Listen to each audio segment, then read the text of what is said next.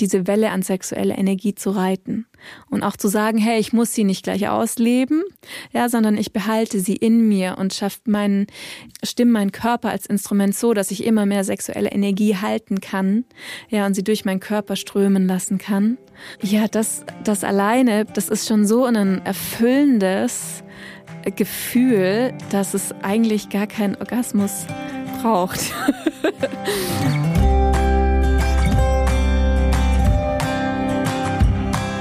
Herzlich willkommen bei meinem Interview-Podcast Wachstumsversuche.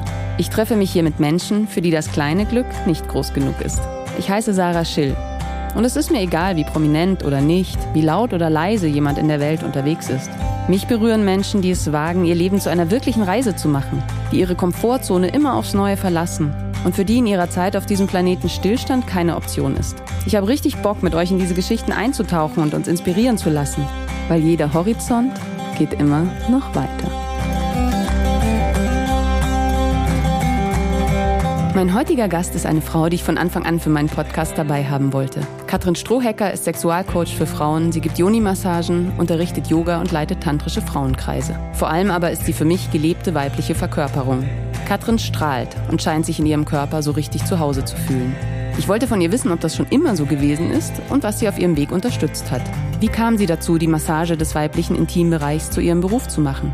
Warum wagt sie es, sich in den sozialen Medien so unbefangen in ihrer Nacktheit zu zeigen? Und was sagt ihr Umfeld dazu? Wir sprechen über Leistungsdruck, Heilungswege und Depressionen. Katrin erzählt, wie ihre innere Stimme sie auch in dunklen Zeiten geführt hat und was ihr geholfen hat, die Hoffnung nicht zu verlieren. Wir unterhalten uns über Rituale und Mythen, über Zauberei, Shakti und Shiva, über Menstruationsblut, Joni-Eier und ihre Verbindung zur Erde. Katrin beschreibt unterschiedliche Orgasmen, von denen zumindest ich zum Großteil noch nie etwas gehört habe. Und erklärt, weshalb sie den Charmbereich zum Charmbereich umbenannt hat. Sie erzählt, weshalb es so wichtig ist, Grenzen zu setzen und warum der heilige Tempel kein Ort ist, der ohne zu fragen betreten werden sollte. Zu Beginn nähern wir uns den intimeren Themen erstmal an und Katrin teilt mit uns die Schritte auf ihrem Heilungsweg. Danach wird es dann sehr konkret und auch praktisch. Katrin gibt uns viele wertvolle Tipps und Hinweise, wie wir uns als Frauen mit unserem Körper, unserem Zyklus und unserer Sexualität verbinden können. Das ist übrigens auch für Männer ziemlich interessant und aufschlussreich. Ich war sehr beeindruckt von Katrins Wissen, von ihrer Vision für die Zukunft und ihrem freien Zugang zur Sexualität. Dass sie diese Gaben teilt und in die Welt bringt, ist ein riesiges Geschenk. Und ich hoffe, dass viele von euch Lust bekommen, sich mit der Heilung und dem Erforschen der eigenen Sexualität weiter zu befassen.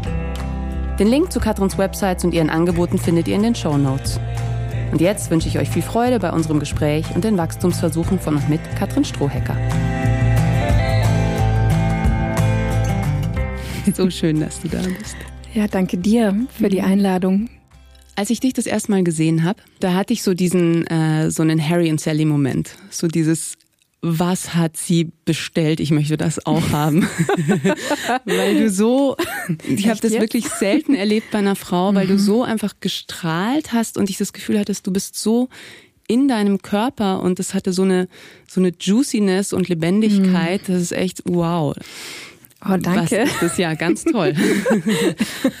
ähm, und ich habe mich gefragt, war das schon immer so bei dir? Also hattest du schon immer dieses so in deinem Körper zu sein und in deinem Körper dich so wohl zu fühlen? Nee. Nee. Es ist auch nicht, also ich muss das vorweg sagen, mhm. es ist auch nicht immer so, dass ich mich so juicy und voll in meinem Körper fühle. Ähm, es war ein Weg dorthin. Ich hatte letztes Jahr einen ganz beeindruckendes Erlebnis, zumindest habe ich das so wahrgenommen, dass ich mich zum ersten Mal gefühlt habe, dass ich ganz angekommen bin in meinem mm. Körper und ganz angekommen bin auch auf dieser Erde. Und ich habe mich wirklich jahrelang gefühlt, dass ich, dass ich nicht genau wusste, warum ich eigentlich hier bin, ähm, dass ich mich wie so ein Alien gefühlt habe und einfach nicht, ja, schon, also schon seit Teenagerzeiten immer wieder diese Frage hochkommen, hey, wer bin ich? Warum bin ich hier? Was soll das Ganze hier?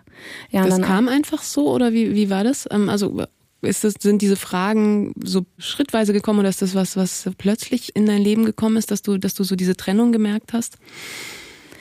Mm, die kam natürlich dann in meiner Teenagerzeit auf. Ich glaube, das ähm, ist einfach eine sehr eine Zeit des Umbruchs und viele Hormone und aber auch viele Emotionen. Und jetzt steigen wir schon ganz tief ein, Sarah.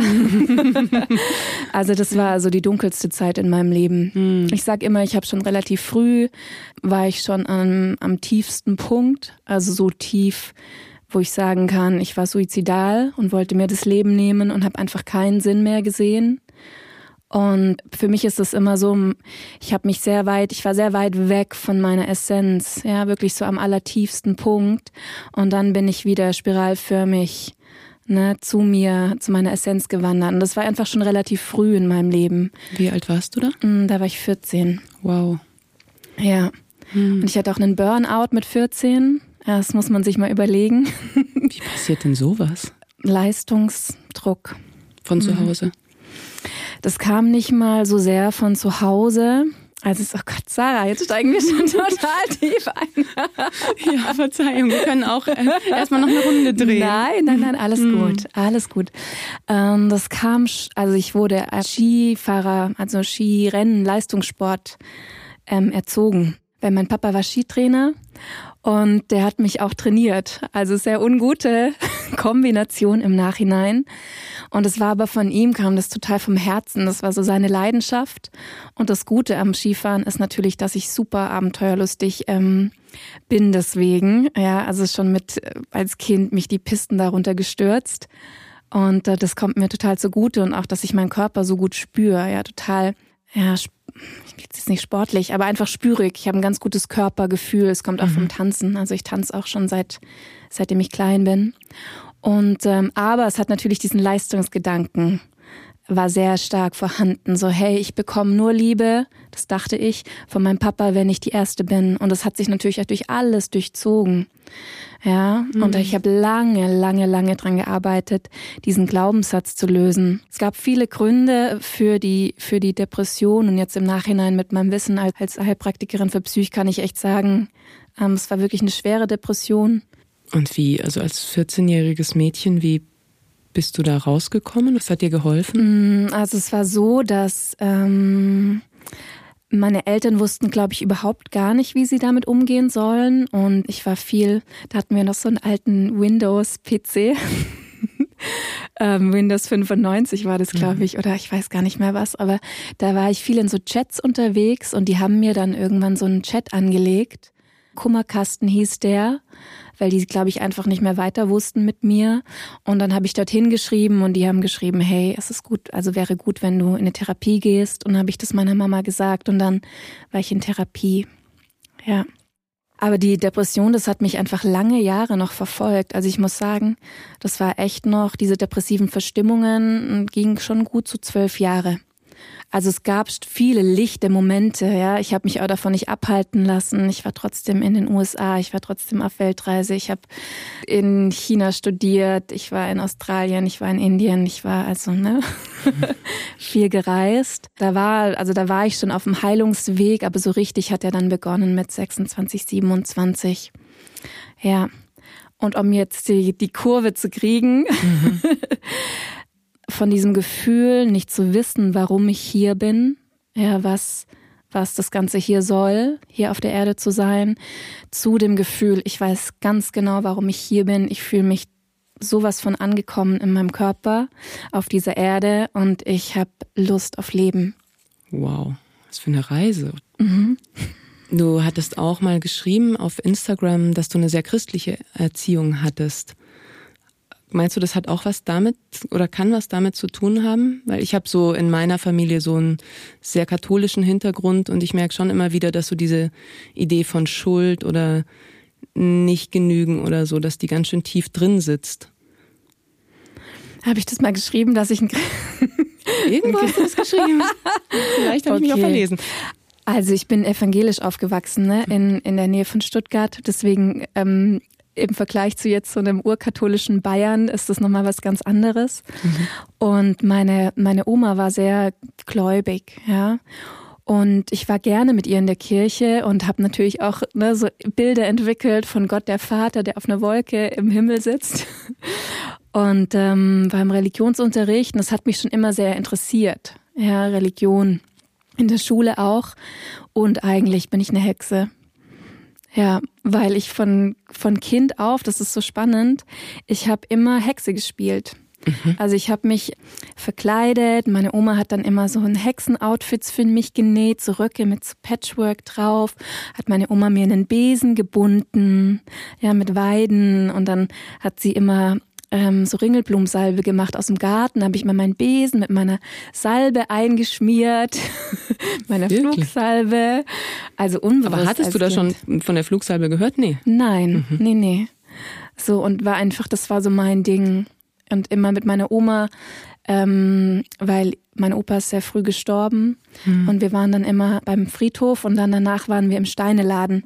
Also dann durfte ich mir meine Heilsteine aussuchen und ja, also es war einfach ein, von klein auf ein großes Interesse da an Mystik, würde wow. ich das jetzt nennen, ja. Und auch unterstützt dann von deiner Oma, das auf eine Art, oder? Auf eine Art und Weise, ja. Mhm. Mhm.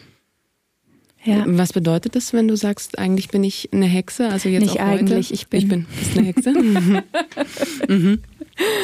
Ja, interessant, dieses, diese Worte auszusprechen und zu beobachten, was das, was es mit mir macht, weil mit diesem Wort ist natürlich, da schwingt so viel mit, mhm. merke ich gerade. So viele Konnotationen auch auf unterschiedlichen Ebenen, oder? Ja, genau. So viel Geschichte auch, die mitschwingt. Mhm. Ich merke richtig, wie mein Herz so richtig anfängt zu, ähm, zu schlagen. Und das ist auch so, so was, was ich merke, wenn ich in den Wald gehe und Rituale mache, habe ich immer Angst, dass irgendjemand kommt und mich verfolgt oder entdeckt. Ist ganz spannend. Ja. Glaubst du, das ist dann auch eine so eine so eine kollektive oder eine alte Angst, die da mitschwingt, Mit oder? Mit Sicherheit, ja. Mhm. Was sind das für Rituale, wenn ich fragen darf? Darfst auch Nein sagen, wenn es zu intim ist. Also eine Zeit lang habe ich ganz oft mein Menstruationsblut in die Erde gegeben und habe einen Mandala gelegt. Genau, sowas in die Richtung. Warum macht man das mit dem Menstruationsblut? Mm. Oder warum machst du das? Ja, es ist einfach eine Geste, ähm, das Blut wieder zurückzugeben in die Erde. Ja, es gibt auch die, die Überlieferung von den indigenen Frauen in Nordamerika, mit Sicherheit auch in Mittel- und Südamerika. Aber das mit den Mondhütten kommt jetzt aus Nordamerika. Ja, es gab spezielle Mondhütten, wo Frauen zusammengekommen sind während ihrer Menstruation und da wirklich auch in die Erde geblutet haben. Ja, und ihr Blut wieder zurückgegeben haben in die Erde. Und es wäre so mein Wunsch, dass ich irgendwann mal im Haus lebe, im Garten und dann kann ich einfach frei in die Erde menstruieren. Das ist, ich weiß noch, als ich das erste Mal in Brasilien so ein, so ein rotes Zelt gesehen habe und davon gehört habe, da war das für mich so absurd, der Gedanke, weil ich so ganz extrem aus diesem das ist schmutzig und mhm. äh, mit Tampons bloß wegmachen, bloß keiner sehen, keiner riechen, keiner hm, irgendwas mitbekommen, ja. so kam. Und, und da war so eine Frau, die eben auch, die ihr Blut der Erde gegeben hat, die ihr Freundinnen eingeladen hat, um gemeinsam ihre Periode zu zu fühlen oder, oder da einfach zusammen zu sein. Mhm. Es war für mich so befremdlich. Wie ist es, wenn du, weil du bist ja sehr offen mit, mit den Themen, wenn du da so drüber sprichst, was begegnet dir da auch diese, diese Befremdung oder nicht mehr so? Also eigentlich sind alle Frauen, die mir begegnen, schwingen irgendwie ähnlich. Auch alle ähm, Frauen, die zu mir kommen zur Massage oder in einen Retreat, sind da irgendwie sehr offen. Schön zu hören. ja, schön ja. zu hören. Und wie ist es so ähm, auf den sozialen Medien? Also weil du ja auch so diese, also diese, diese Praktiken, die du machst, auch deine Verbundenheit zur Erde, auch deine Nacktheit, sehr offensiv oder sehr, sehr offen, also wahnsinnig schön und aber, aber sehr offen zeigst. Was begegnet dir da? Du meinst mit Nacktheit auf Instagram? Mhm. Mhm. Interessant, dass du diese Frage stellst. Da habe ich heute auch schon drüber nachgedacht. Ich finde das, also ich finde das ähm, wahnsinnig befreiend auf eine Art. Also erstens sind es wunderschöne Fotos. Ich weiß noch, als ich das erste Mal ein Foto gesehen habe, da bist, sieht man dich, glaube ich, nur, sieht man deine Schultern, deine mhm. nackten Schultern, wo du so mit Erde eingerieben bist. Mhm. Und es sieht wirklich aus wie Making Love to Mother Earth. Und das, das war es auch. Schon, oder? ja, und ich, und ich ja. weiß aber auch noch so diesen, diesen Moment, dieser, eben dieser Befremdung, wenn man selber so, so wenig diese Berührung hat, Ähm, also ich habe diese Erdigkeit jetzt für mich wenig. Immer, mhm. immer mehr, aber, aber so nicht. Und es war so ein Moment, wo ich das Gefühl hatte, wow, das ist so intim. Ja, ob dir da auch Verletzungen damit begegnen. So, Eig nee. Nee? Mm -mm. Das ist aber schön zu hören. Nee. Also ich poste die Bilder und es fühlt sich einfach stimmig für mich an und ich denke ehrlich gesagt gar nicht so viel drüber nach. Oh je. nicht, dass ich dir jetzt in den Kopf sitze. ja, also Erde ist mein Element, einmal vom Sternzeichen. Mhm. Und ähm, um jetzt nochmal zurückzukommen zu dem Thema, wirklich mich wohlfühlen in meinem Körper und angekommen sein auf der Erde, ähm, weil ich gesagt habe, das war nicht immer so. Also es gab auch Zeiten, wo ich sehr luftig war, ja, und mhm. total, wie gesagt, einfach nie, mich nicht angekommen gefühlt habe. Und mein Weg dahin war, mich wirklich mit der Erde zu connecten. Ja, und wirklich viel, also ganz simple Sachen, viel barfuß laufen, ja, meine Hände in der Erde spüren, ja, mit mich mit Erde einreiben und wirklich mit diesem Element verbinden, ganz tief in die Erde reinsinken und wirklich erkennen, dass die Erde ein lebendiges Wesen ist und wir Teil davon sind. Und da bin ich auch immer noch dabei. Und diese, diese Erdung hat mir, wie gesagt, geholfen, wirklich auf der Erde anzukommen, wirklich in meinem Körper anzukommen und das Leben zu zelebrieren, Lebendigkeit zu spüren. Ja. War das was Intuitives? Es gab schon auch den Impuls von außen, einfach mehr, mich mehr mit Erde zu beschäftigen und mehr mit Erdung, wirklich Verwurzelung. Ja, weil ich ja wie gesagt schon viel gereist bin und ähm, es war dann wirklich auch mal Thema zu sagen, hey, ich komme jetzt an, ja, ich settle mich irgendwo, ich schlag Wurzeln und beschäftige mich mit dem Erdelement, mit dem ersten und mit dem zweiten Chakra dann. Genau. Also nochmal zurückzugehen, weil das, das ist ja wirklich ein ganz schöner Weg, den du beschreibst. So, also du hast die erste Therapie gemacht. Und wie war dann der Weg, so dieser Heilungsweg? Also es gab viele, wie gesagt, viele lichte Momente auch von 14 an jetzt bis 26.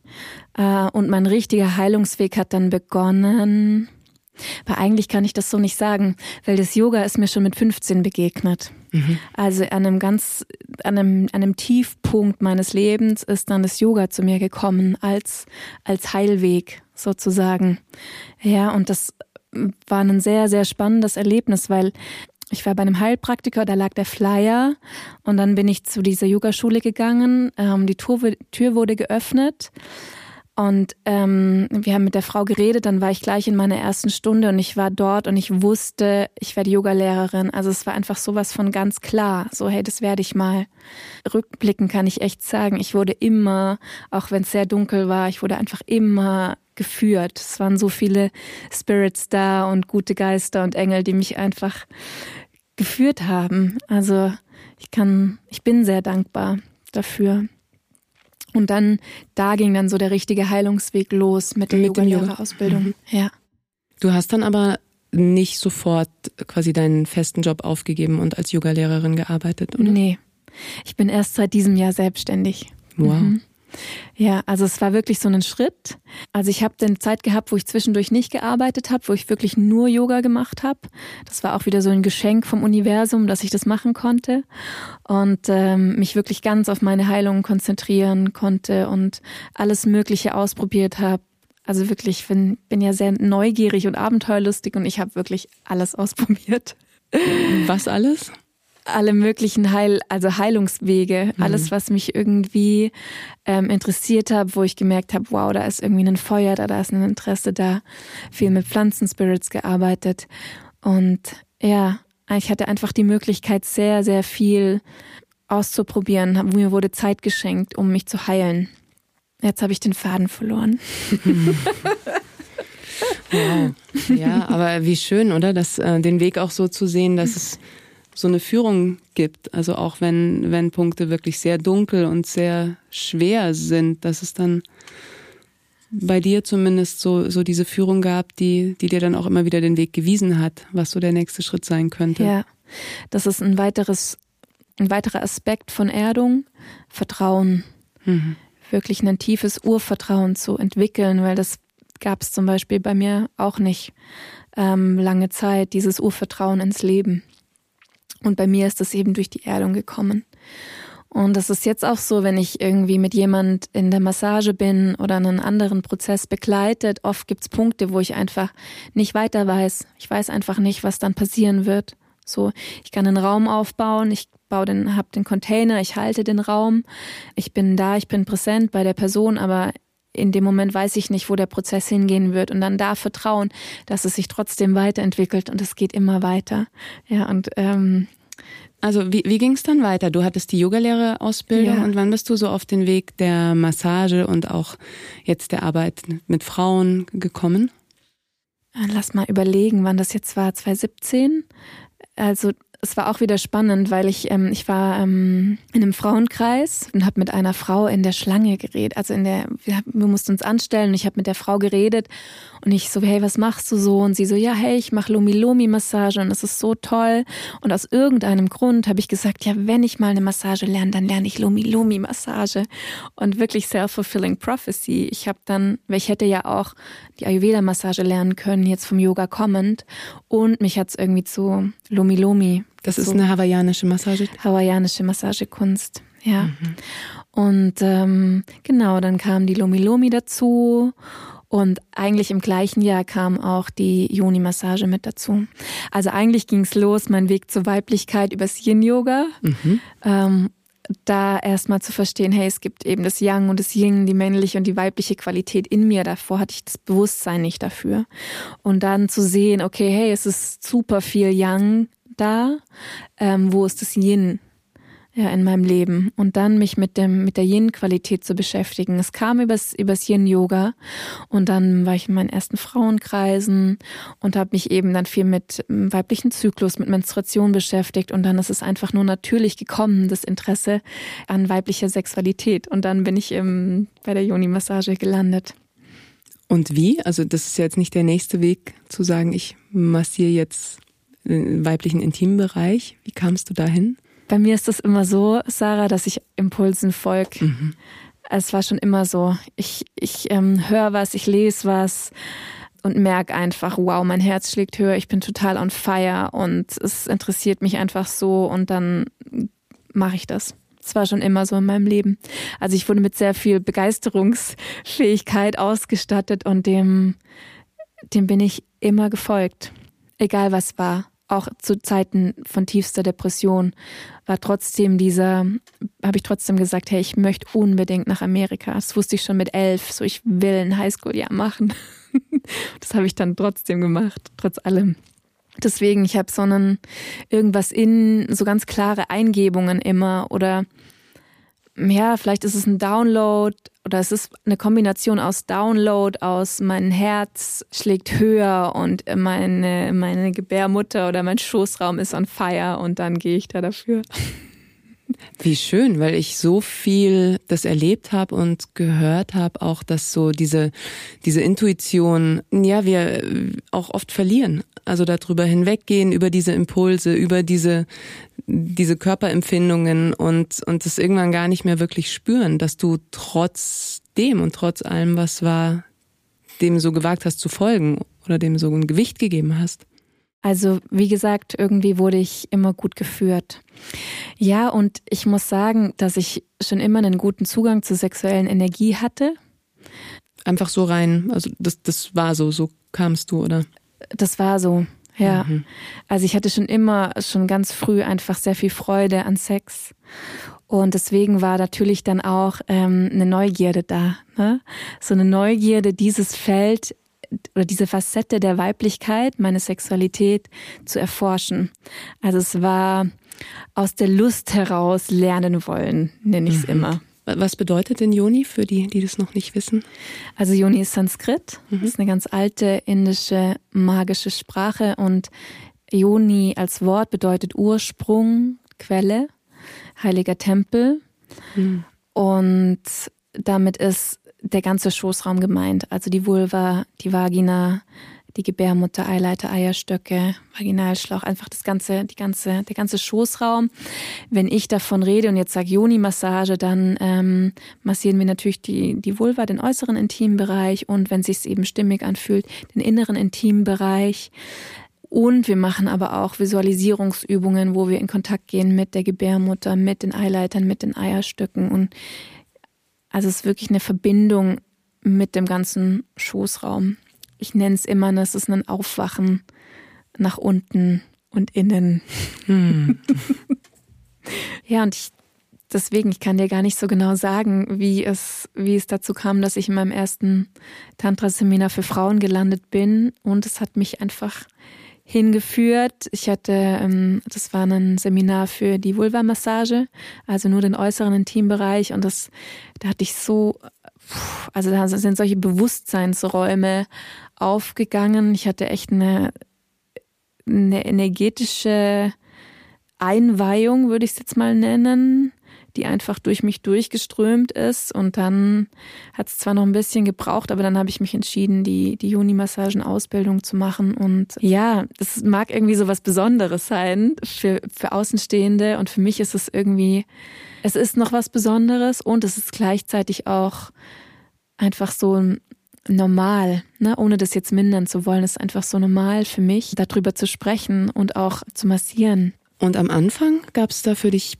Berührungsängste? Ja, am Anfang war das total quer in meinem Kopf. da bin ich dann durch München gelaufen und so, boah, hey, ich massiere jetzt Jonis. Oh Gott. Also es war so, weil es halt so völlig out of the comfort zone ist und so völlig fernab von, von der Normalität. Aber jetzt zu merken, hey, jetzt ist das irgendwie so, ähm, so integriert. Also sowohl massiert zu werden als auch selber zu massieren ist für ja. dich ganz natürlich. Ja.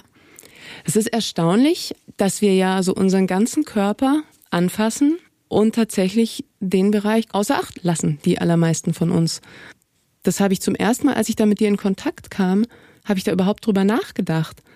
Das ist also auch bei jeder Massage oder so, natürlich ist, ist der intime Bereich und, und da gilt es natürlich achtsam zu sein, aber dass es wirklich so ist, wie so wenig Kontakt da stattfindet. Ja, also wir Frauen spüren ja unseren, unseren Schoßraum jetzt entweder bei unserem wenn wir unsere Menstruation haben, also wenn es irgendwie weh tut, wir Schmerzen haben oder wenn wir anfangen zu bluten ähm, oder eben dann auch beim Eisprung. Viele Frauen spüren auch den Eisprung, der kann auch schmerzhaft sein oder wir spüren eben den unseren Schoßraum beim Sex. Natürlich auch in freudvollen Erlebnissen während im Orgasmus oder wenn einfach viel sexuelle Energie da ist. Klar, aber meistens ist es wirklich so ein abgetrennter Teil. Und das Schöne ist an der ganzen Arbeit, die ich mache, wie gesagt, das ist ein Aufwacher nach unten, wirklich eine Bewusstseinsschulung. Das Licht des Bewusstseins wird nach unten ähm, geleitet und diesen Raum erforscht. Mhm und dann einfach genau hinzuspüren, so hey, wie fühlt sich denn meine Gebärmutter an, meine Eileiter und Eierstöcke, kann ich meine Cervix spüren? Ja, es ist sogar möglich, die G-Fläche zu spüren, einfach nur durch das Bewusstsein, ja, oder die Klitoris, und dann ein Bewusstsein entwickeln, zu entwickeln. Ja, da gibt's so viele wunderschöne Tools auch, die man machen kann. Ja, ganz simpel, dass man einfach, wie du sagst, wir berühren uns am ganzen Körper oder cremen uns auch ein mit der Bodylotion. Was ich immer meinen Frauen mitgebe, ist, dass die wirklich auch, wenn sie sich eincremen nach dem Duschen, auch ihre Joni ganz liebevoll eincremen sollen, am besten vorm Spiegel, dass wirklich so ein visueller Kontakt auch mal hergestellt wird und ja, man so einen, das Aussehen, einfach das Aussehen der eigenen Joni integriert. Ja. Hast du das Gefühl, das fällt den Frauen leicht? Also was ich merke, ist, dass einfach ein großes Bedürfnis da ist, sich wieder mehr mit dem Schoßraum zu verbinden. Hm. Ja. Ich meine, deswegen kommen ja die Frauen dann auch zu mir, zu der Massage oder zu den Workshops, einfach weil ähm, sie merken, hey, ich wünsche mir einfach viel mehr Verbindung. Viele kommen auch, weil sie sagen, hey, sie fühlen sich wie abgeschnitten. Gut, es kann natürlich viele verschiedene Gründe haben, kann auch irgendwie ein, ein, ein Trauma dahinter liegen. Ne, man weiß es, da muss man erfragen im Gespräch oder erfühlen. Ja, oder viele kommen und sagen, hey, ich, ich möchte einfach mehr spüren, ich spüre nicht so viel, möchte mich mehr spüren, möchte während dem Sex mehr spüren. Also es kommen mit den ganz unterschiedlichsten Anliegen kommen Frauen, kommen natürlich auch Frauen, weil sie sagen, sie sind super neugierig, ja, mhm. und möchten einfach, so wie ich, die ihrer Lust folgen und sagen, hey, ich will das, hab das gehört, ich möchte es unbedingt mal ausprobieren. Das gibt's natürlich auch. Ja, also es ist wirklich so eine, ganz, eine ganze Bandbreite.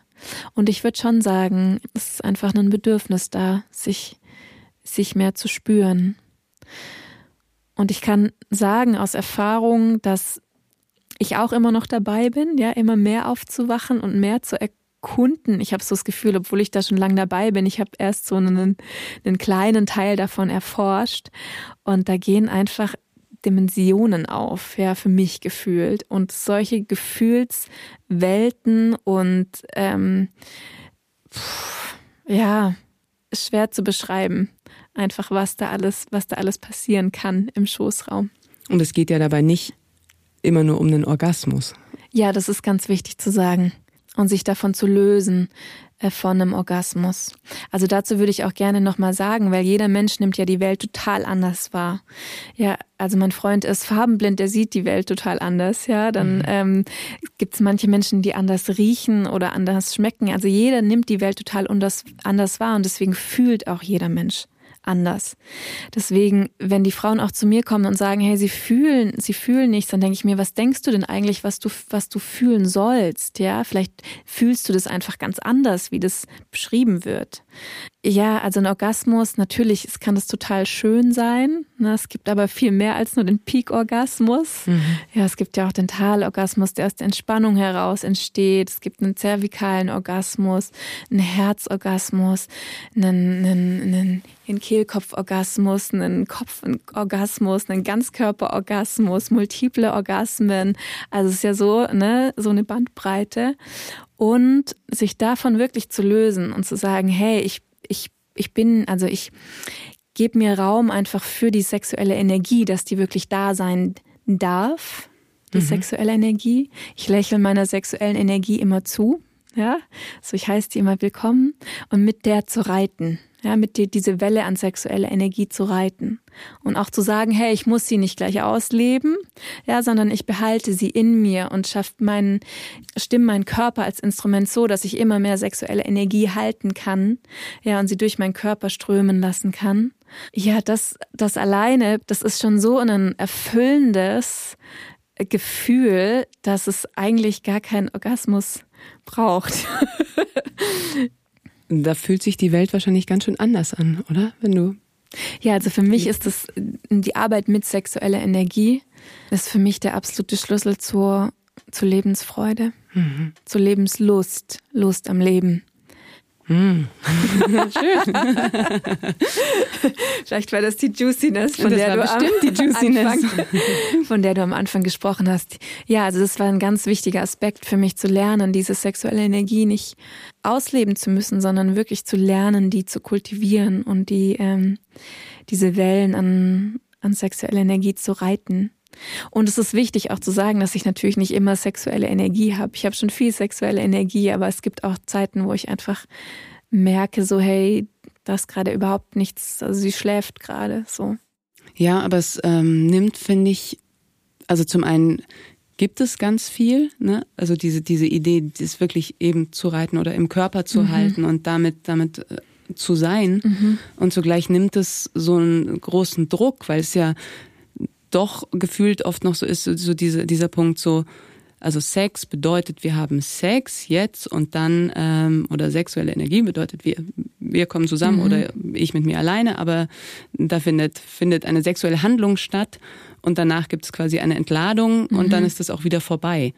Und da auch so auf diesen, diesen Höhepunkt hin, mhm, alles so zu, zu denken und zu arbeiten mhm. und das mal rauszunehmen, ja. finde ich eine große Entspannung. Ja, das ist eben die tantrische Sicht. ja, das stimmt. Es ist schön, dass du so gesagt also so vom, so habe ich da noch nie drüber nachgedacht, aber ja. Hm. Und einfach sich diese sexuelle Energie zu erlauben. Ja, und auch bewusst mit ihr umzugehen. Ja, sich der sexuellen Energie bewusst werden. Ja, weil früher, als ich Teenagerin war, habe ich den natürlich total unbewusst dann irgendwie ausgelebt.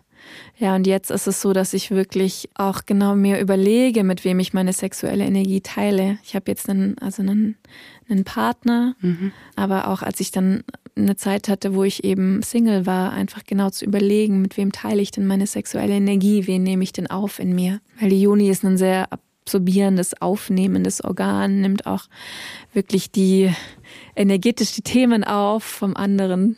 Deswegen einfach gut, immer mal wieder die energetischen Chords zu cutten, liebevoll. Wie macht man das?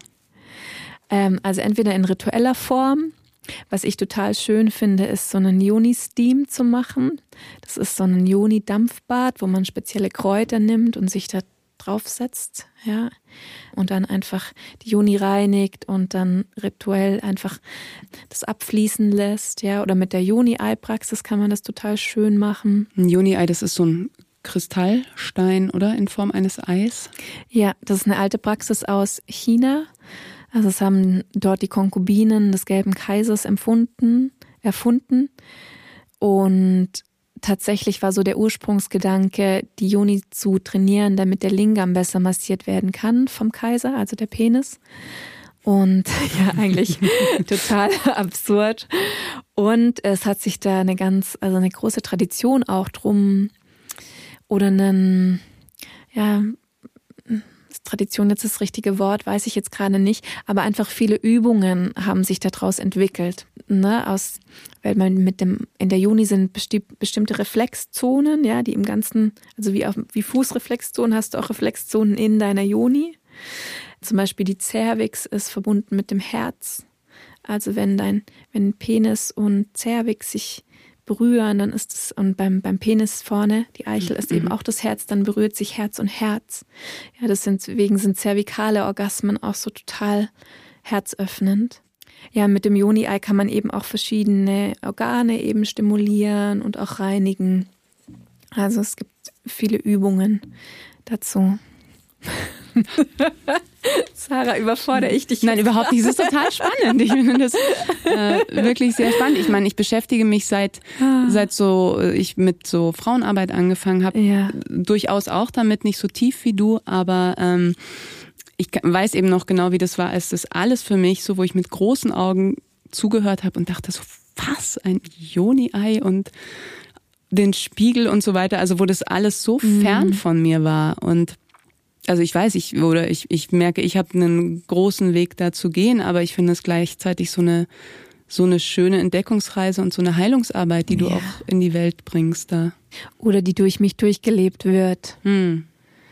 Weil klar ist es so was, wo ich sage, hey, da bin ich on fire und da merke ich, mein Herz schlägt höher und dafür gehe ich. Und trotzdem habe ich immer irgendwie so das Gefühl, dass das wird durch mich durchgelebt. Ich kann es nicht anders beschreiben. Ähm, wie ist es? Es kommen ja sicher auch viele Frauen, die das bewusst oder unbewusst Ängste, Blockaden, schmerzhafte Erfahrungen, ja. Missbrauchserfahrungen haben. Da kann ich mir vorstellen, dass ganz schön das aufbrechen kann in so einer hm. Arbeit. Ja. Wie gehst ja. du damit um? Also für mich ist es so, wenn jetzt jemand, ähm, also ich bin keine Traumatherapeutin, deswegen wenn ein Missbrauch vorliegt und wir das im Gespräch, wenn das irgendwie hochkommen sollte im Gespräch, dann ist es so, dass ich wirklich sage, hey, ich bitte dich, zu einer Traumatherapeutin zu gehen und das zu bearbeiten. Das ist mir einfach mhm. wichtig, so, ne? Weil ich bin keine Traumatherapeutin. Ich spezialisiere mich zwar in ähm, Sexualtherapie für Frauen und trotzdem da weil, verweise ich dann an erfahrene Kolleginnen, die mit denen arbeiten können. Ja. Und das Schöne ist, mit der Yoni-Massage speziell kann eben, können eben, also es kann sehr viel durch diese Berührung wieder sehr viel Bewusstsein und Gefühl hergestellt werden ja, einfach durch dieses bewusste Hinspüren und auch dann zu Hause sich zu berühren und das Bewusstsein wieder hinzulenken. Da können sich neue Nervenbahnen wieder bilden, ja, auch gerade wenn man jetzt irgendwie ein Erlebnis hatte bei einer Geburt und eine Geburtsverletzung durch die Massage, durch die Berührung, durch das liebevolle Hinschauen kann einfach da wieder Gefühl entstehen, mhm. ja, und äh, man kann durch die Massage verschiedene Schmerzpunkte auch auflösen. Ich habe ja schon gesagt, die Joni ist sehr absorbierend, sehr aufnehmend. Es können Gefühle da drin gespeichert sein. Das ist total spannend. Ja, irgendwie Ekel oder boah, einen Schmerz oder eine Wut oder eine totale Trauer oder ja, einfach, dass Erinnerungen hochkommen und dann kann man energetisch damit arbeiten, also mit den Punkt halten in der Juni und energetisch damit arbeiten und dann diese Emotionen auch wirklich ausdrücken und abfließen lassen und dann ist es wirklich so, dass das, dieser Punkt sich auflösen kann und da dann wieder so eine Weite entsteht in der Juni. Wow, sehr, sehr heilsam auch. Mhm. Hm.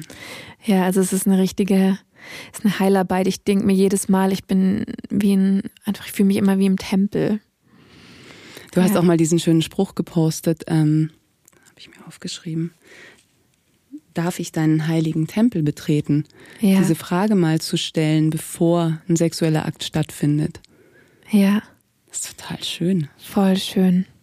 Also das ist das, was ich in der Juni-Massage gelernt habe, einfach immer davor zu fragen und somit der Frau die Selbstermächtigung zurückzugeben. So, hey, wie fühlt sich das? Das ist eh so in der Juni-Massage, dass ich immer mit den Frauen in Kontakt bin mhm. und immer wieder frage, hey, wie geht's dir gerade? Wie fühlt sich das an? Einfach auch zu gucken, wo die Frau ist. Vielleicht auch, wenn sie dann irgendwie wegspaced oder dissoziiert auch, ne, für den Fall ähm, sie immer wieder in den Körper reinzuholen und natürlich auch sie ähm, anzuleiten, genau zu spüren und das dann auch in Worte zu fassen.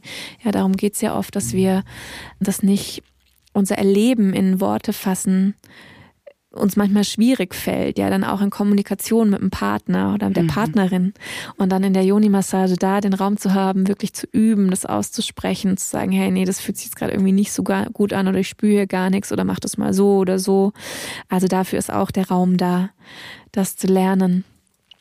Und genau, dann eben in diesem Moment, ähm, wenn es dann von der äußeren äh, Intimmassage nach innen geht, da genau wirklich genau zu fragen und der Frau Zeit zu geben und zu sagen, wie fühlt sich das gerade für dich an? Darf ich da einen heiligen Tempel betreten? Und diese Frage gestellt zu bekommen, macht einfach, also es macht einfach was, ne? Mit, mit, mit der, mit der Frau. Ja, weil ich meine, sonst wird es ja einfach nicht, nicht gefragt. Und deswegen würde ich das gerne so mitgeben, dass man das dann einfach dieses Bewusstsein ähm, schafft äh, für die Frauen und die Männer, dass man da einfach fragt. Ja, und dass es tatsächlich ein, ein heiliger oder ein sehr besonderer Raum ist, den man. Der betreten. Der, betreten. der Mann be betritt, ja. ja. genau. Mhm. Mhm. Was ist mit so Gefühlen wie Wut oder Zorn oder Aggression? Mhm. Das sind ja Gefühle, die oft Frauen nicht so zugeschrieben werden, mit denen Frauen sich schwer tun. Ja. Kommt es auch hoch? Ja, kommt auch hoch. Also dafür ist, es ist wirklich ein Raum, wo alles sein darf während der Massage. Also es darf wirklich Ekstase und Lust, es darf alles da sein und es darf auch Trauer und Wut sein. Da bin ich dann immer so, dass ich die Frauen, also wenn sowas kommt, gerade wenn man mit einem Schmerzpunkt arbeitet, wirklich die anleitet, die Wut auch rauszuschreien oder in die Matte reinzu, also in die Liege reinzuhauen und wirklich dieser Wut Ausdruck zu verleihen. Das ist ganz schön viel zu halten, weil du bist ja auch noch sehr jung. Wenn ich mir vorstelle, so so die Wut und die Verletzungen so, so eines ganzen äh, Lebens kommen da raus. Gelingt dir das gut, den Raum zu halten und dann auch nicht zu viel mitzunehmen? Also ich kann den Raum dafür halten. Mhm. Ja, es ist auch so, dass das kommt, wofür ich den Raum halten kann. Ähm, darauf vertraue ich. So, und ich vertraue auch, dass es nicht nur ich bin, der hält, sondern dass es durch mich durch auch gehalten wird. Und ich muss schon sagen, dass ich auch einiges mitnehme das ist das, wo, woran ich arbeiten darf, ähm, mich immer wieder gut zu reinigen, ja, das loszulassen, alle ähm, Energie und alle alles wieder zurückgeben, ne, was nicht mir gehört und meine Kraft wieder zu mir zu nehmen. Also das darf ich noch, das darf ich noch lernen ja. oder noch mehr integrieren. Hm. Ja, ich glaube, das ist mit jedem, jeder Mensch, der so eine Heilarbeit macht, für jeden ist es so wichtig. Absolut. Ja, ich weiß nicht, Sarah, das hat sich einfach so er ergeben. Ich gehe mit dem, mit dem Flow mit und es ergeben sich gerade so wunder, wunderschöne Dinge.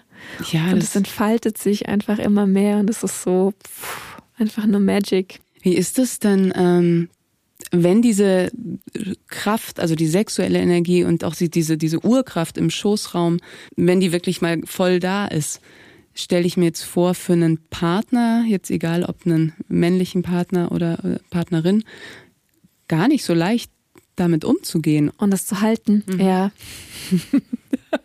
ja, also ich, ähm, es gibt wirklich Männer, die Angst davor haben. Mhm. Und ich glaube auch, dass es ein, ein Ursprung war für die Unterdrückung der Frau, dass äh, einfach Angst war vor dieser Urkraft, vor dieser unglaublichen Kraft, die da im Schoß ist. Ja, einfach die Kinder gebären kann. Das ist ja eine, ich habe jetzt ähm, noch kein Kind geboren, das kommt hoffentlich ähm, bald. Aber ich meine, du hast schon kind, Kinder geboren, du weißt einfach, was da für eine Kraft durch dich durchwirkt. Ja. ja, und das kann natürlich Angst machen. Das ist echt so ein boah. Und ich muss sagen, es gibt Männer, die können das halten. Es gibt Männer, die haben Angst davor und das ist, ja, und es gibt auch Männer, die, die, die das halten können. Die mhm. haben dann wahrscheinlich schon selber einen Weg hinter sich, oder? Ja. Stelle ich mir so vor. Vielleicht gibt es auch. Äh, mit Sicherheit. Ja. Es gibt ja jetzt gerade auch, ähm, es passiert so viel, gerade auch ne, ähm, in Bezug auf die Heilung der, des, des Männlichen und der Männlichkeit. Und es ist so schön zu sehen, die ganzen Männerkreise, die entstehen. Das ist einfach. Oh es freut mich jedes Mal. Und dann haben wir irgendwann die ganzen Männerkreise und die Frauenkreise und wir führen die zusammen. Ja, darum geht's. Ähm, das wollte ich noch kurz zu der Joni-Massage fragen. Gerade dadurch, dass wir so wenig Vulven sehen, äh, also es kommt immer mehr, ne? dass, mhm. dass, dass es Ausstellungen gibt, Fotobände und so. Und es gibt ja schon sehr viele Intimoperationen. Wie ist das? Kommen viele Frauen zu dir, die das Gefühl haben, es ist hässlich oder es passt was nicht? Also das gibt's schon mal dass das da ist. Und wie du sagst, es ist ja gerade so eine, eine Welle an Vulven. Ein ähm, spürbar, ja, nicht nur im, ich finde, das ist auch wirklich schon so im Mainstream, auch das ganze Zyklusbewusstsein und einfach, dass die Periode nicht mehr was ist, wofür wir uns schämen brauchen, ist einfach so präsent. Ja, Hast du das Gefühl, es ist schon angekommen? Weil ich denke immer, vielleicht bin ich auch in, einfach in einer Bubble. Ja, vielleicht sind wir in einer Bubble. Aber es ist ja schon so, dass es irgendwie ähm, bei verschiedenen Mode Modelabels auch schon da so ein Bewusstsein dafür gibt. Ne? Mhm. Also ich glaube schon, ja, und man kann auch ja Menstruationsunterwäsche in, im DM kaufen. Also es passiert schon was, wirklich. Da ist schon ein, ein Bewusstsein da. Und ja, das, also die Joni ist natürlich das mysteriöse Geschlecht, ne, das so nach innen gerichtet ist und das ist nicht so offensichtlich wie jetzt, ähm, wie jetzt ein Lingam, ein Penis. Und deswegen ist es so bei vielen Frauen, dass die einfach überhaupt nicht wissen, wie eine andere Joni aussieht. Und es ist ja so, dass die Jonis so verschieden aussehen wie Blumen. So viele verschiedene Jonis, wie es Blumen gibt mhm. auf dieser Erde. Und das ist schön einfach sich das mal anzuschauen. Ja, ich mache auch Workshops, wo wir, wo wir das machen, wo wir dann die verschiedenen Yonis anschauen. Und es gibt die neuen Yoni-Typen der Kudoshka. Das ist eine Tradition aus Nordamerika, eine Liebesschule, die sich mal Gedanken darüber gemacht haben, was es für unterschiedliche Yonis gibt. Und Lingams auch. Mhm. Ja, das ist sehr, sehr spannend. Und dann zu erkennen, hey, wow, meine Juni ist ganz normal, so wie sie aussieht. Ja, und es ist einfach wunder, wunderschön. Ja. Hm, das bleibt wirklich zu hoffen, dass es da immer mehr hinkommt, dass so diese Scham, ne, also die Schamlippen, die, der Schambereich, dass das alles mal da rauskommt aus, als Energie. Ja, das Wort sagt's ja schon, deswegen mhm. sage ich immer, ähm, man soll das Charme ja. Charmlippen, Charmbereich nennen oder eben die Lustlippen oder die Venuslippen oder eben Joni, weil damit nichts also da ist keine negative Konnotation, die damit schwingt mit diesem Wort.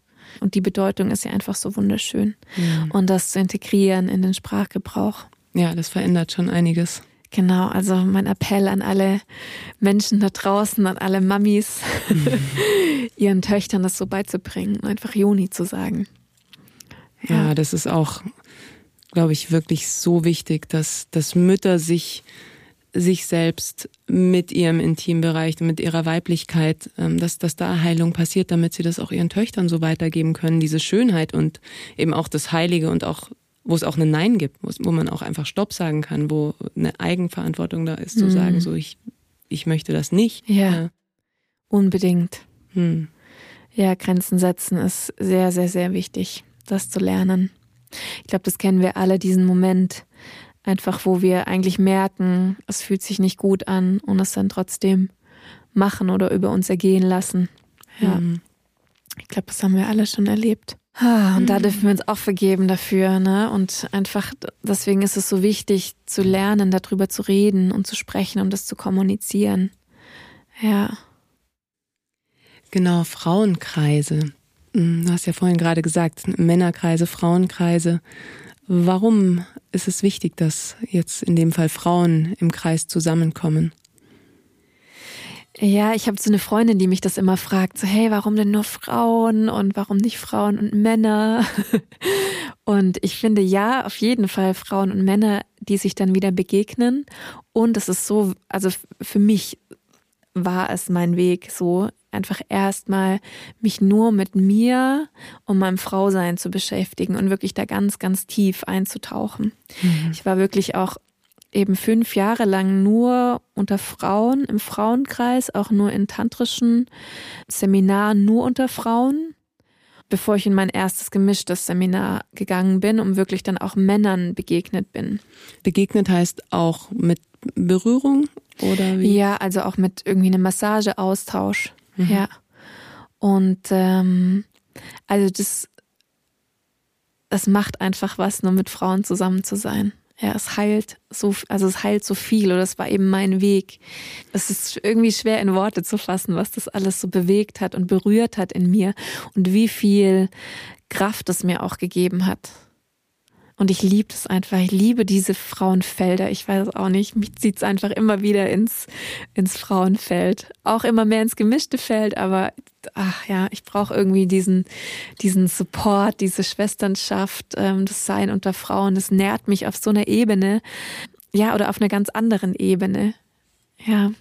Das ist erstaunlich, weil es gibt ja schon immer noch so dieses, ähm, oder mir begegnet es immer mal wieder so dieses Vorurteil, so Frauen sind einander gegenüber zickig und Konkurrenz und, und all diese Dinge. Und was ich aber auch zunehmend erlebe in diesen Feldern ist, dass es genau das ist, ne? dass es ein großer Support ist, tatsächlich eine Schwesternschaft, wo sowas überhaupt keine Rolle spielt.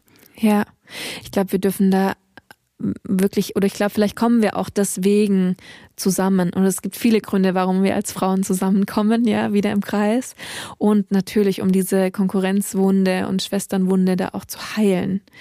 Und ich merke einfach, diese Arbeit macht das mit den Jahren. Also ich mhm. kenne diese Gedanken von Konkurrenz total gut mit meinem Leistungsdenken und immer Erste sein wollen. Und je mehr ich irgendwie, also einmal je mehr ich bei mir bin und je mehr ich geerdet bin und irgendwie auf meinem Weg bin und genau weiß, warum ich hier bin, löst sich einfach Konkurrenz auf. Hm. Und immer wieder, wenn ich diesen Gedanken, was durchaus vorkommt, ja, wenn ich irgendwie eine Schwester sehe, die was total Tolles macht, ja, wenn dann so ein Gedanke hochkommt, dann ist es immer diesen Gedanken, also ich pack den quasi gleich und denke mir so, wow, hey, also es ist erstens genug für alle da und es ist einfach, es geht um was es geht um was viel, viel Größeres, als dass ich das jemals greifen könnte. Also ich merke mein Ego, das dann da irgendwie reinkickt, ja, und dass ich dann sage, hey, ich fange mein Ego wieder ein, sage, es geht um was viel, viel Größeres. Und das, und das ist das, einfach diese Freude für die andere Frau und diesen Support und dieses, ja, hey, ich find's so toll, was du machst. Ja, weil das ist das, wie Menschen wachsen und gedeihen und erblühen, einfach wenn man sie supportet und Begeisterung und Freude gießt dann ist es einfach so schön zu sehen, wenn jemand so richtig erblüht und leuchtet und Menschen berührt mit ihrer Medizin oder seiner Medizin. Mhm. Und darum geht's. Ja, und das ist wirklich so dieses Gefühl, es ist einfach genug für alle da. Ja, also diese Konkurrenzfunde hat sehr viel mit Mangel und Selbstwert zu tun. Und da dann anzusetzen. Oh, schön. Ich finde, finde das so zunehmend zu heilen, das berührt mich so. Also gerade dieses Bild, ne, wenn, wenn Männer ihre Wunden miteinander mit der Männlichkeit heilen und Frauen das auch tun und ja. wir dann wieder zusammenkommen und da sind ja auch noch genug ist ja auch noch genug Klärung dann miteinander, ja. aber wenn wenn man erstmal so sich auf eine Art sehr geklärt begegnet, Ja. Dass es dann einfach so diese vielen Kämpfe gar nicht mehr braucht. Und es ist so schön, wenn einfach dann die, die Frau, die Shakti einfach da sein kann in ihrer ganzen Lust und der Mann einfach da ist ähm, in seiner Shiva-Energie und die beiden sich begegnen. Das ist was einfach nur das ist wunderschön. Shiva und Shakti sind männlich und weiblich? Eben in der tantrischen Lehre. Mhm. Ja, also Shakti steht für dieses, die weibliche Urkraft und Shiva ist das, das reine Bewusstsein, also der Container sozusagen, in dem Shakti tanzen kann. Zu deiner Kreativität wollte ich dich noch fragen. Du machst so irrsinnig schöne Mandalas und Tongöttinnen. Hat das auch was mit dieser Energie zu tun, über die du vorhin gesprochen hast? Mit dieser lustvollen Energie in, in dir? Ja, also sexuelle Energie ist ja, wie gesagt, zweites Chakra, ähm, was auch für Kreativität steht. Mhm. Also danke erstmal für das Kompliment. Ich wünschte, ich könnte meiner der Künstlerin in mir noch viel mehr Raum einbauen. Im Moment wird diese ähm, sexuelle Energie sehr viel in äh, Visionen auf die Erde bringen und Projekte ins Leben gebären und Retreats und Workshops. Also ne, diese diese wird diese Energie dafür dafür verwendet und für für Mandalas und für Kunst, da braucht brauche ich mehr Raum. Der ist gerade im Moment nicht da. Hm, aber du bringst ja gerade ganz schön viel. Das ist ja durchaus auch kreative Energie, was ja, du alles voll. sonst auf die Erde bringst. Genau. Es wird nur gerade nicht in, in Tongöttinnen umgesetzt. was sind ja. das für Retreats, die du gerade machst? Also zusammen mit meiner Freundin Joy machen wir Juni Yoni Yoga Retreats, das steht jetzt am Wochenende an. genau, da geht es speziell um die Yoni-Ei-Praxis. Und das, der, Grund, der Grundgedanke ist wirklich, die Frau zurückzubringen in eine Verbindung mit ihrem Schoßraum. Mhm. Eben jetzt auf andere Art und Weise. Klar, ähm, gibt es jetzt einmal mache ich das mit der Joni-Massage und dann gibt es eben die Workshops und das Sexualcoaching kommt jetzt noch dazu. Genau, und wir öffnen einen Raum, einen ganz großen, weiten Raum, einen Heilraum dafür, dass Frauen sich selbst erleben und erforschen können. Ja, und machen, leiten Rituale an, ja, machen viele wunderschöne Dinge, Sarah. Genau. Mhm. Und da das findet man auf deiner Webseite alles. Ja, genau. Mhm. Das findet man auf der Webseite. Und da entsteht gerade total viel. Also wir sind am Planen. Wir werden nächstes Jahr nach Korfu reisen und machen eine ganz mystische Reise nach Gozo, zu einer ganz besonderen Insel. Also sie ist sehr besonders und für mich auch sehr besonders. Und gehen dort zu den Tempelanlagen. Da wurden auch Göttinnenfiguren gefunden. Also deswegen mhm. ist es auch so besonders für mich, weil ich einen sehr großen Bezug oder mich interessiert es einfach, diese, die, die Göttinnenfiguren. Deswegen töpfer ich sie auf, auch, ja. Äh, diese ganz, diese ganz alten Kulturen, diese Mysterienschulen von früher. Weißt du da viel drüber oder hast du das gelernt? Die Mysterien und die Mythologien? Also, dass ich jetzt in einer speziellen Mysterienschule war, nicht. Das wäre schön. ich lade das mal ein in mein Leben. Und mhm. ich denke, dass ich, dass mein Leben eigentlich, dass das, dass das die Schule ist. Ja, mich in dieses große Mysterium einzuweihen, was das Leben, was das Leben ist. Okay, also ja, da habt ihr einiges vor euch. Ja, wir haben es, wie gesagt, es entstehen gerade ganz, ganz wunder, wunderschöne Dinge für nächstes Jahr. Mhm.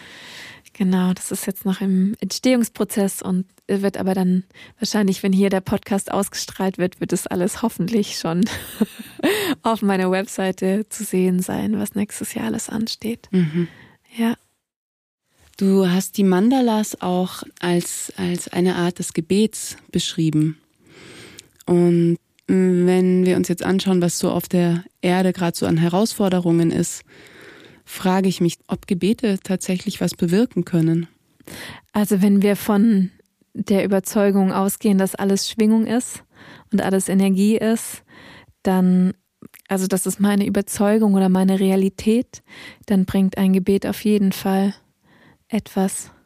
Und es ist manchmal so, dass wir das gar nicht, also das Universum ist so, ja, es ist ein Mysterium und es gibt so vieles, was wir einfach nicht mit unserem Alltagsbewusstsein greifen können und auch nicht verstehen können, weil unser Geist das einfach nicht verstehen kann. Ja, das, also ich glaube einfach sehr, sehr fest an die Kraft von, von Gebet, von Worten, ja, von auch ein Gefühl damit reinlegen. Ja, das ist eine Intention auch, oder? Ja, genau, die Intention, ja, die wirklich aus einem, aus dem Herzen rauskommt. Ja, und die ins Gebet reinlegen. Mhm. Du kannst es jetzt Gebet nennen oder du kannst es Ritual nennen. Es geht wirklich darum, ähm, einfach dein, dein Geist und dein Herz dein Schoß zu verbinden und das dann in Form von einem Gebet oder einem Ritual, ja, da dir da die, die Energie aufzubringen und die dann da reinzulegen und damit, das ist Magie im Prinzip. und ich weiß, dass es was bewirkt. Nur eben können wir das vielleicht nicht so logisch erklären, wie das manchmal unser Geist gerne hätte oder unsere westliche Welt. Wenn jetzt eine Frau sich ähm, mit ihrer Weiblichkeit verbinden möchte und da auf die Reise machen möchte, also es gibt die Möglichkeit einer Yoni-Massage, Yoni-Steam hast du schon gesagt, Übungen mit dem Spiegel. Gibt es noch so Praktiken, wo du sagen würdest, das würdest du jemandem ganz am Anfang des Weges so an die Hand geben? Also was total Schönes ist von der Charmeli, die Göttinnen-Dusche, ist einfach ein ein Ritual, wo, wenn du eh schon da sitzt in der Meditation oder einfach kannst dich auch so hinsetzen, ist wirklich dich, dich zu berühren, ja, mit ganz liebevollen Händen über den, den Kopf, das Gesicht, den Körper berühren und dich so zu berühren, als wärst du eine Göttin, die du ja bist. Also die, die Göttinnen-Dusche ist eine unglaublich wundervolle Übung, mhm. die wir auch immer in den Kreisen auch mitmachen, so, weil das das ist im Prinzip ein Gebet an dich selber und an deinen Körper. Das ist eine wunderschöne Praxis, um dich selbst wertzuschätzen. Dann liebe ich Tanzen total. Oh ja. Also Tanzen ist für mich auch ein Gebet und eine Praxis und was, was für mich persönlich mich sehr, sehr, sehr mit meinem Schoßraum verbindet, ist Tandava. Das ist eine Praxis aus dem kaschmirischen Shivaismus. Und man sagt, oder die Tradition oder Schriften sagen, dass die Yoga-Asanas, also die Yoga-Körperhaltungen aus dem Tandava, dem kosmischen Tanz entstanden sind. Also die Yogis haben diesen Tanz getanzt, ja, und daraus sind dann die verschiedenen Körperhaltungen entstanden. Und es ist so, wenn man diesen Tanz des Tandava tanzt, ist es wie wenn du zur Quelle wirst und dann durch diesen Tanz das Universum webst in die Realität oder in, in das Manifeste webst. Hm. Das muss man aber, da braucht man eine Anleitung dafür. Ja, also eigentlich ist es ganz simpel, aber ja, es ist gut, das mal eingeleitet zu bekommen. Aber das ist wirklich ganz, man, man steht breitbeinig da und spürt die Füße auf der Erde und das Knie sind gebeugt, man ist wirklich ganz im Becken und die Bewegung beginnt auch aus dem Becken heraus, ja. Und am Anfang steuert man so ein bisschen die Bewegung, aber irgendwann bewegt sich dann die Shakti durch einen, durch einen durch. Schön. Schön. genau, aber das war wahrscheinlich jetzt irgendwie zu fortgeschritten für den Anfang. Also einfach nur gute Musik auflegen, tanzen, das Becken bewegen, ja, kreisen, liegende Achten machen, ähm, wirklich auch mal sich schütteln. Das ist schon mal super. Ja, mhm. dann die Übung mit den, einfach die, die Joni halten, das liebe ich, ja, einfach so eine kleine Schale formen mit der Hand und dann die Joni halten, vielleicht die andere Hand aufs Herz legen, Herz-Joni verbinden, total schön. Mhm. Und einfach so ganz absichtslos, muss nichts passieren. Einfach nur die, die Joni halten und atmen, damit sein, ist wunderschön. Das ist was total Schönes, finde ich, dieses Wort absichtslos. Mhm. Weil irgendwie so die, der, das Gefühl so ist, wann immer irgendjemand mit der Juni in Kontakt kommt, ist es eigentlich meistens mit einer Absicht verbunden und das mal eben einfach sein zu lassen, sondern der so ganz in Ruhe zu begegnen, das ist, finde ich, ein ganz, ganz schönes Bild. Ja, und wie gesagt, ohne dass es irgendwo hingehen muss, ohne irgendeine Performance, ohne, es muss nichts erreicht werden, sondern einfach nur sein, ja, und auch, das ist ja das Schöne an der Yoni-Massage, auch finde ich, was nochmal einen Unterschied macht, von einer Frau berührt zu werden und auch in diesem Setting, dass es wirklich nirgendwo hin muss. Es gibt nichts zu erreichen und es ist einfach alles schon da und man wird wirklich mal ganz oder die Frau macht die Erfahrung, ganz absichtslos berührt zu werden. Hm. Und das ist schon, allein das schon ist super heilsam. Ja. Wie ist es, ähm, nochmal ganz zurück zum Anfang mit deinen Eltern, wenn die jetzt so, wie, wie seid ihr heute im Kontakt und wie sehen die so deinen Weg? Die haben ja da wahrscheinlich viel mitbekommen, auch wie es dir, mhm. wie du erzählt hast, wie es dir als Jugendliche ging. Wie, wie seid ihr so miteinander? Ich bin meinen Eltern so dankbar, weil die haben mir echt alles ermöglicht. Aber ich glaube auch, dass die irgendwann konnten die mich halt auch nicht mehr stoppen. ich habe es irgendwie trotzdem einfach immer gemacht. Es gab schon mal, es gab schon mal Einwände, aber ich war irgendwie nicht zu stoppen. ähm, ein Beispiel jetzt, dass ich irgendwie mein Studium abgebrochen habe und dann ähm, nach Südostasien bin. Und ich habe eigentlich gesagt, ich komme in zwei Monaten wieder, aber dann hat mich mein Leben halt dahin geführt, dass ich gesagt habe, hey, ich komme nicht mehr zurück, ich gehe nach Australien. Und dann war erstmal der Aufschrei groß, aber dann im Nachhinein ja, waren sie auch sehr glücklich oder haben sich für mich gefreut, ne, dass ich die Entscheidung getroffen habe. Also ich habe wirklich dieses Glück und bin einfach mit einem Elternhaus gesegnet, was sehr supportive, sehr unterstützend ist. Ja, mein Bruder ist auch Künstler und Musiker und auch ja sehr speziell, sehr hat seine ganz eigene Komik, ja, ein Komiker auch und das, wir durften uns oder wir dürfen uns komplett frei entfalten.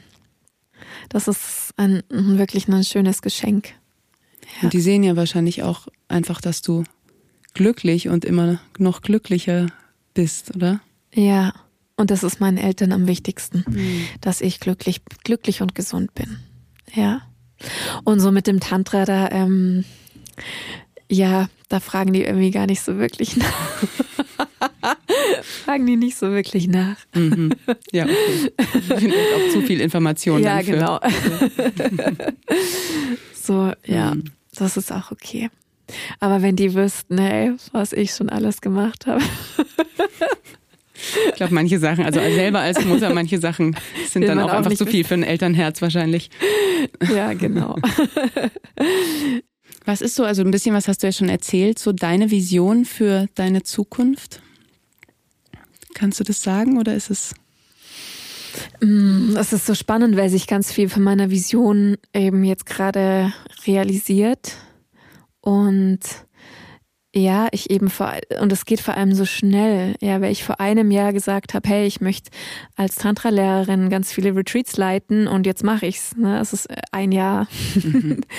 und genau, vor paar Jahren war eben der Impuls da, ich möchte ähm, meinen Heilpraktiker für Psychotherapie machen. Das habe ich jetzt dieses Jahr bestanden und jetzt starte ich mit meinem Sexualcoaching, ja, wo ich dann Frauen auch, also es war mir eben ganz wichtig auch, na, es gibt einmal die Masse, die Berührung als, als Ebene und dass ich aber auch sagen kann, hey, ich kann mit, mit Worten und auch energetisch die Frau begleiten. So, das materialisiert sich jetzt auch gerade und deswegen es ist gerade einfach so viel Fülle da und ich lade das einfach noch viel mehr ein. Ich lade vor allem den, für mich auch den, den finanziellen Erfolg lade ich mit ein, mhm. dass das einfach alles immer noch weiter erblühen darf und ganz viele Frauen diese Erfahrung machen können, wie sich's anfühlt, wirklich tief verbunden zu sein mit, mit dem Schoßraum, mit ihrem Schoßraum und die Freude, die dadurch entstehen kann. Ja, und dass eine freudvolle und lustvolle Sexualität möglich ist und dass es so ein Schlüssel für Lebensfreude ist. Also das, was ich quasi in mir erlebe, dass ich das mit immer mehr Frauen teilen kann und du dann ganz viele so von diesen leuchtenden, juicy Shaktis siehst. Mhm. Ja, also das ist einmal so die berufliche Ebene und auf privater Ebene ähm, wünsche ich mir, ich spreche das jetzt einfach mal aus, weil ich weiß, wie kraftvoll Worte sind, einfach hier in München ein Haus mit einer spirituellen Gemeinde, mit einem wunderschönen Platz, wo mhm. wir sein können. Das wünsche ich mir sehr mit meinem Partner zusammen und dann, dass wir irgendwann auch Familie gründen. Also und ähm, sowas dann, dass ich sowas durch mich durch, also sowas erleben darf und gebären darf. Ähm, das wäre schon ein ganz großes Geschenk auch. Ich stelle am Schluss immer noch zwei Fragen. Mhm. Das eine ist, also es gibt dieses große Gesetz des Friedens der Irokesen, in dem steht, dass wir jede Entscheidung so treffen sollten, dass sie für die folgenden sieben Generationen sinnhaft ist. Und Wenn du jetzt sieben Generationen nach vorne guckst und aber auch sieben Generationen zurück, wo siehst du dich in diesem Geflecht? So deine Ahnen, die hinter dir stehen und dem, was noch kommen mag. Oh, Sarah. Die Frage hat es total in sich. Also im Moment ist meine Aufgabe hier auf dieser Erde für die Heilung der Weiblichkeit, also mein, mein Teil dazu beizutragen und auch meinen Teil dazu beizutragen in der Arbeit, die ich mache, dass wirklich der Körper als was Heiliges angesehen wird, vor allem auch der weibliche Körper, aber auch Körper allgemein und dadurch auch die Erde, ja, weil der, der Körper ist einfach, es ist aus Erde gemacht und dieses, dass die Erde auch als was ganz Heiliges und mhm. Lebendiges angesehen wird und einfach diese Heiligkeit von, von Körper, von Erde wieder, wieder ins Bewusstsein kommt. Ja, dass wir nicht getrennt davon sind, sondern dass wir dass wir das sind. Und dass vor allem einfach der weibliche Schoßraum verehrt wird als heiliger Tempel und dass auch der Akt der Sexualität, die Verbindung, die Vereinigung von Mann und Frau, dass da wieder ein Bewusstsein entsteht, dass es wirklich was, was Heiliges ist und da ganz viel, ja, heilen darf, was passiert ist in den, in den letzten Jahrtausenden. Ja, und was das dann für Auswirkungen hat für die nächsten sieben Generationen, kann ich noch nicht. So weit reicht mein Bewusstsein nicht. Mhm. Sarah, das kann ich noch nicht, noch nicht sehen. Und es ist ja auch alles jetzt. Ja klar, und ins Jetzt, glaube ich, Heilung zu bringen, ist auf jeden Fall ein Samen, den man dann sät für das, was kommt. Ja. Letzte Frage. Mhm. Wenn alles möglich wäre, ja. was würdest du dann tun? Hast du vielleicht schon ein bisschen in deiner Vision erzählt, aber. Das ist sehr spannend, weil ich mir schon immer die Frage gestellt habe, hey, wenn Geld keine Rolle spielen würde, was würde ich dann machen und ich danach auch lebe? und mir deswegen auch wirklich alles irgendwie, alles ist immer irgendwie möglich. Und wenn alles möglich wäre, dann, also meine ganz größte Lebensvision ist es, ein Zentrum für bewusstes Leben und Sterben zu gründen. Mhm. Und es ist ein, ja, es ist eigentlich schon eine Stadt. es ist eigentlich schon eine Stadt, weil es dort eben ein Geburtshaus gibt. Es gibt ein großes Retreat Center und es gibt einen Ort, wo bewusstes Sterben möglich ist. Und an diesem Ort für bewusstes Leben und Sterben ist einfach dieser, dieser Kreislauf, in den wir eingebunden sind, einfach spürbar. Ja, wir haben eine be bewusste Ge Geburt, wir haben bewusstes, also die Heiligkeit der Sexualität, ja, das bewusste Liebe machen und ein bewusstes Leben und auch ein bewusstes Sterben. Ja, und den Menschen auch, die Menschen auch begleiten, wirklich loszulassen und, und ja, keine Angst zu haben vor, vor dem Sterben. Ja, dieses, dieses, das ist ja auch das, was wir im Yoga üben, ja, dieses wirkliche Loslassen vom Körper, vom Ego, von, ja, in diesem Moment und dann, ach, ich meine, was danach ist, ist einfach nur so wunder, wunder, wunderschön. Hm. Und aber durch, dadurch auch wirklich zu erkennen, wie kostbar ähm, das Leben ist, ja, hier auf dieser Erde zu sein, das ist so ein unglaubliches Geschenk. Alles, was wir hier an Empfindungen, Erfahrungen machen können, auch wenn es manchmal sehr, sehr, sehr schmerzhaft ist. Trotzdem ist es einfach, ja, Segen, das hier machen zu dürfen, ja, das erleben zu dürfen als Mensch. Also das wäre, wenn alles möglich ist, dann sehe ich das Zentrum für Bewusstes Leben und für bewusstes ähm, Sterben. Und dafür braucht es aber wirklich auch ein Team und Leute und einfach, ja, das ist meine Lebensvision. Hm, wow. Mhm. Dankeschön. Danke dir, Sarah.